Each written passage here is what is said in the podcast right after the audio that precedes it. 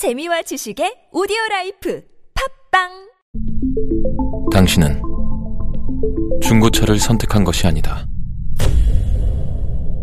당신이 선택한 건 최초라는 자부심이자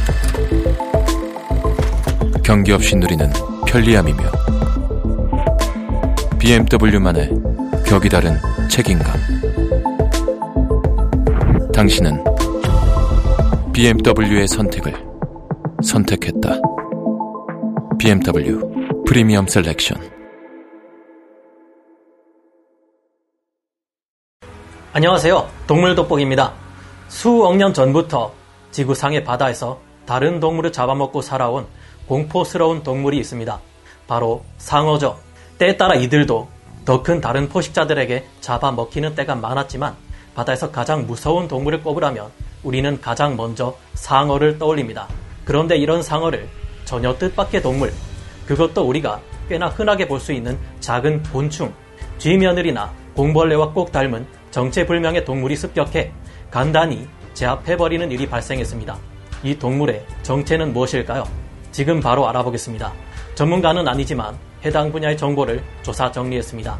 본의 아니게 틀린 부분이 있을 수 있다는 점 양해해 주시면 감사하겠습니다. 거대한 등각류 바티노무스 기간테우스 우리는 꽤나 흔하게 공벌레라고도 불리는 쥐며느리라는 절지 동물을 보게 됩니다. 오늘의 주인공은 이들을 꼭 닮은 커다란 등각류 바티노무스 기간테우스인데요. 영화 Deep Rising에서 한 엑스트라가 던진 대사 중에 기억에 남는 무시무시한 말이 있습니다.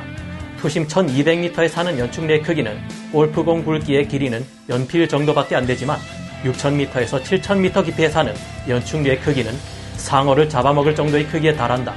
그러니 1만 미터 깊이에 사는 연충리의 크기는 직접 계산해보라는 말이었죠. 이 말이 사실일까요? 이들이 이런 추측을 하는 이유는 바로 심해 거대증이라는 현상 때문입니다. 널리 알려진 길이 13m 이상의 대왕 오징어나 11m 이상의 산갈치가 거대한 이유 또한 이 심해 거대증 때문인데요. 심해 등강류인 바티노무스 기간테우스는 17cm에서 50cm까지 자라며 드물게는 몸 길이 76cm에 1.7kg 이상이나 되는 크기로 자라기도 합니다. 크기만 큰 것이 아닌지 이들을 촬영한 영상 중 충격적인 것이 공개된 적 있습니다. 미국의 한 해양 연구소에서 촬영된 영상 중 일부에서는 깊은 바닷속의 모습을 잠수 로봇 카메라가 촬영하고 있었습니다. 이 주변을 상어 두 마리가 유유히 헤엄치고 있었는데요. 길쭉한 몸과 삼각형의 지느러미, 아래쪽보다 위쪽이 더 긴 꼬리 지느러미 등 상어가 확실합니다. 그런데 얼마 지나지 않아 오른쪽에 있던 상어 한 마리가 갑자기 고통스러운 듯 몸부림을 치고 무언가에 물린 채 뱅글뱅글 돌고 있습니다. 상어를 문 정체 불명의 동물은 마치 조개처럼 통통 바닥을 피어다니고 있으며 주변은 먼지가 일어나 우옇게 흐려지는데요. 바티노무스 기간테우스가 자신보다 더 큰 상어를 순식간에 너무도 쉽게 제압해버린 것입니다. 바티노무스 기간테우스는 어찌 보면 커다란 가재나 갑각류처럼 보이기도 하지만 쥐며느리처럼 몸을 동글게 말 수 있는데 이 상태로 심해 공벌레처럼 튀어 다닐 수 있습니다. 상어를 붙잡은 바티노무스 기간테우스는 이처럼 조개가 껍질을 순식간에 닫아버리듯이 몸을 말아 상어를 물어버린 것입니다. 입이 아니라 몸을 감싸고 있는 껍질로 한 것인데 참 동물들의 무기는 가지각색이라는 것을 새삼 느끼게 됩니다.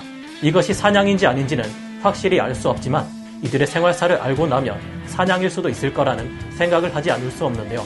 왜 이들은 상어를 공격했을까요? 이들은 발달된 눈으로 심해 속에 가라앉은 다른 동물들의 시체를 먹는 청소 동물인데요. 우리가 이들처럼 심해에 산다고 가정해 봅시다. 엄청나게 깊은 이런 심해에서는 먹잇감과 만나는 것 자체가 굉장히 힘든 일입니다. 그럼 우리는 항상 극심한 굶주림에 시달리고 있겠죠. 이들 또한 마찬가지입니다. 이들은 어떤 것이든 먹을 수 있는 것을 발견하면 최대한 많이 먹어둬야 하는 만큼 먹이만 보면 말 그대로 눈이 뒤집혀 버립니다. 이들은 먹이를 발견하면 엄청난 먹성을 보여주는데 배가 터지도록 너무 많이 먹어서 움직이기도 힘들어 할 정도입니다. 이렇게 먹이가 부족한 만큼 이들은 생각보다 훨씬 더 잔인한 동물일지도 모른다는 말이 있습니다. 직접 사냥을 할 수도 있을 것이란 주장이 있는가 하면 다른 등강류 동물들이 하는 것처럼 동족 포식을 할지도 모른다는 다설이 있습니다. 안 그래도 먹이가 부족한 심해에서 먹이가 부족할 때는 정말 눈에 뵈는 것이 없겠죠. 실제 다른 동물들 중에도 이런 경우가 심심치 않게 관찰되고 있는 만큼 이런 가설이 나올 만도 합니다. 그러나 아직까지 이들이 동족 포식을 하는 모습이 발견되거나 그 증거가 발견된 적은 없습니다. 실상 내막으로 경험이 많지 않은 어린 상어가 이들을 공격하려 하자 바티노무스 기간테우스가 자신을 방어하기 위해 상어를 물었거나 혹은 같은 먹이를 두고 일어난 동물들 간의 싸움일 가능성도 있습니다. 저희는 이쪽이 더 사실에 근접하지 않을까 하는 기분이 드네요. 바티노무스 기간테우스는 상식을 뛰어넘는 엄청난 생존력을 자랑합니다. 그런데 엄청난 먹성을 보여줄 때와는 정반대로 어떻게 저런 것이 가능할 수 있단 말이지 하는 생각이 들 정도로 미스터리한 능력을 보여줄 때도 있습니다. 바티노무스 기간테우스만이 가진 또 다른 특징은 바로 엄청나게 끈질긴 생존력인데요. 배가 터지기 직전까지 먹어치우던 때는 언제고 아주 긴 시간 동안 먹이를 전혀 먹지 않고 살아남을 때가 있습니다.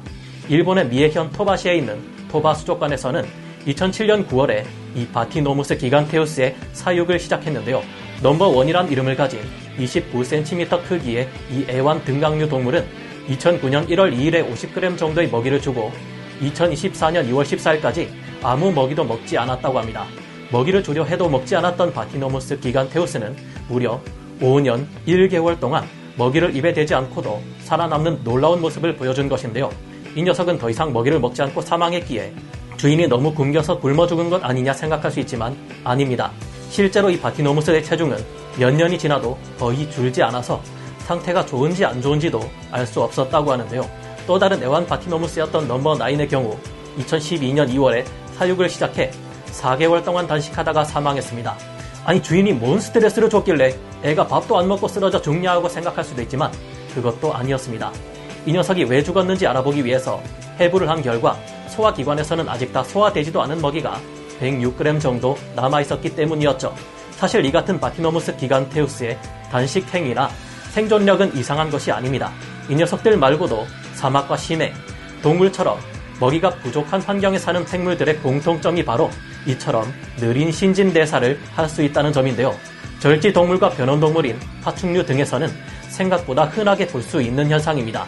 이들은 환경이 나빠지면 신진대사를 극도로 낮출 수 있는데 몇 개월에서 몇 년을 버틸 수 있는 수준입니다. 우리 인간들도 이와 같은 대비책의 일환인지 고칼로리 음식을 많이 먹으면 남는 영양분을 내보내지 않고 일단 두둑한 뱃살에 지방으로 다 저장을 해두죠.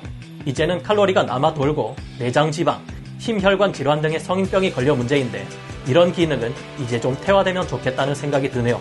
바티노무스 기간테우스만의 또 다른 독보적인 특징들도 있습니다.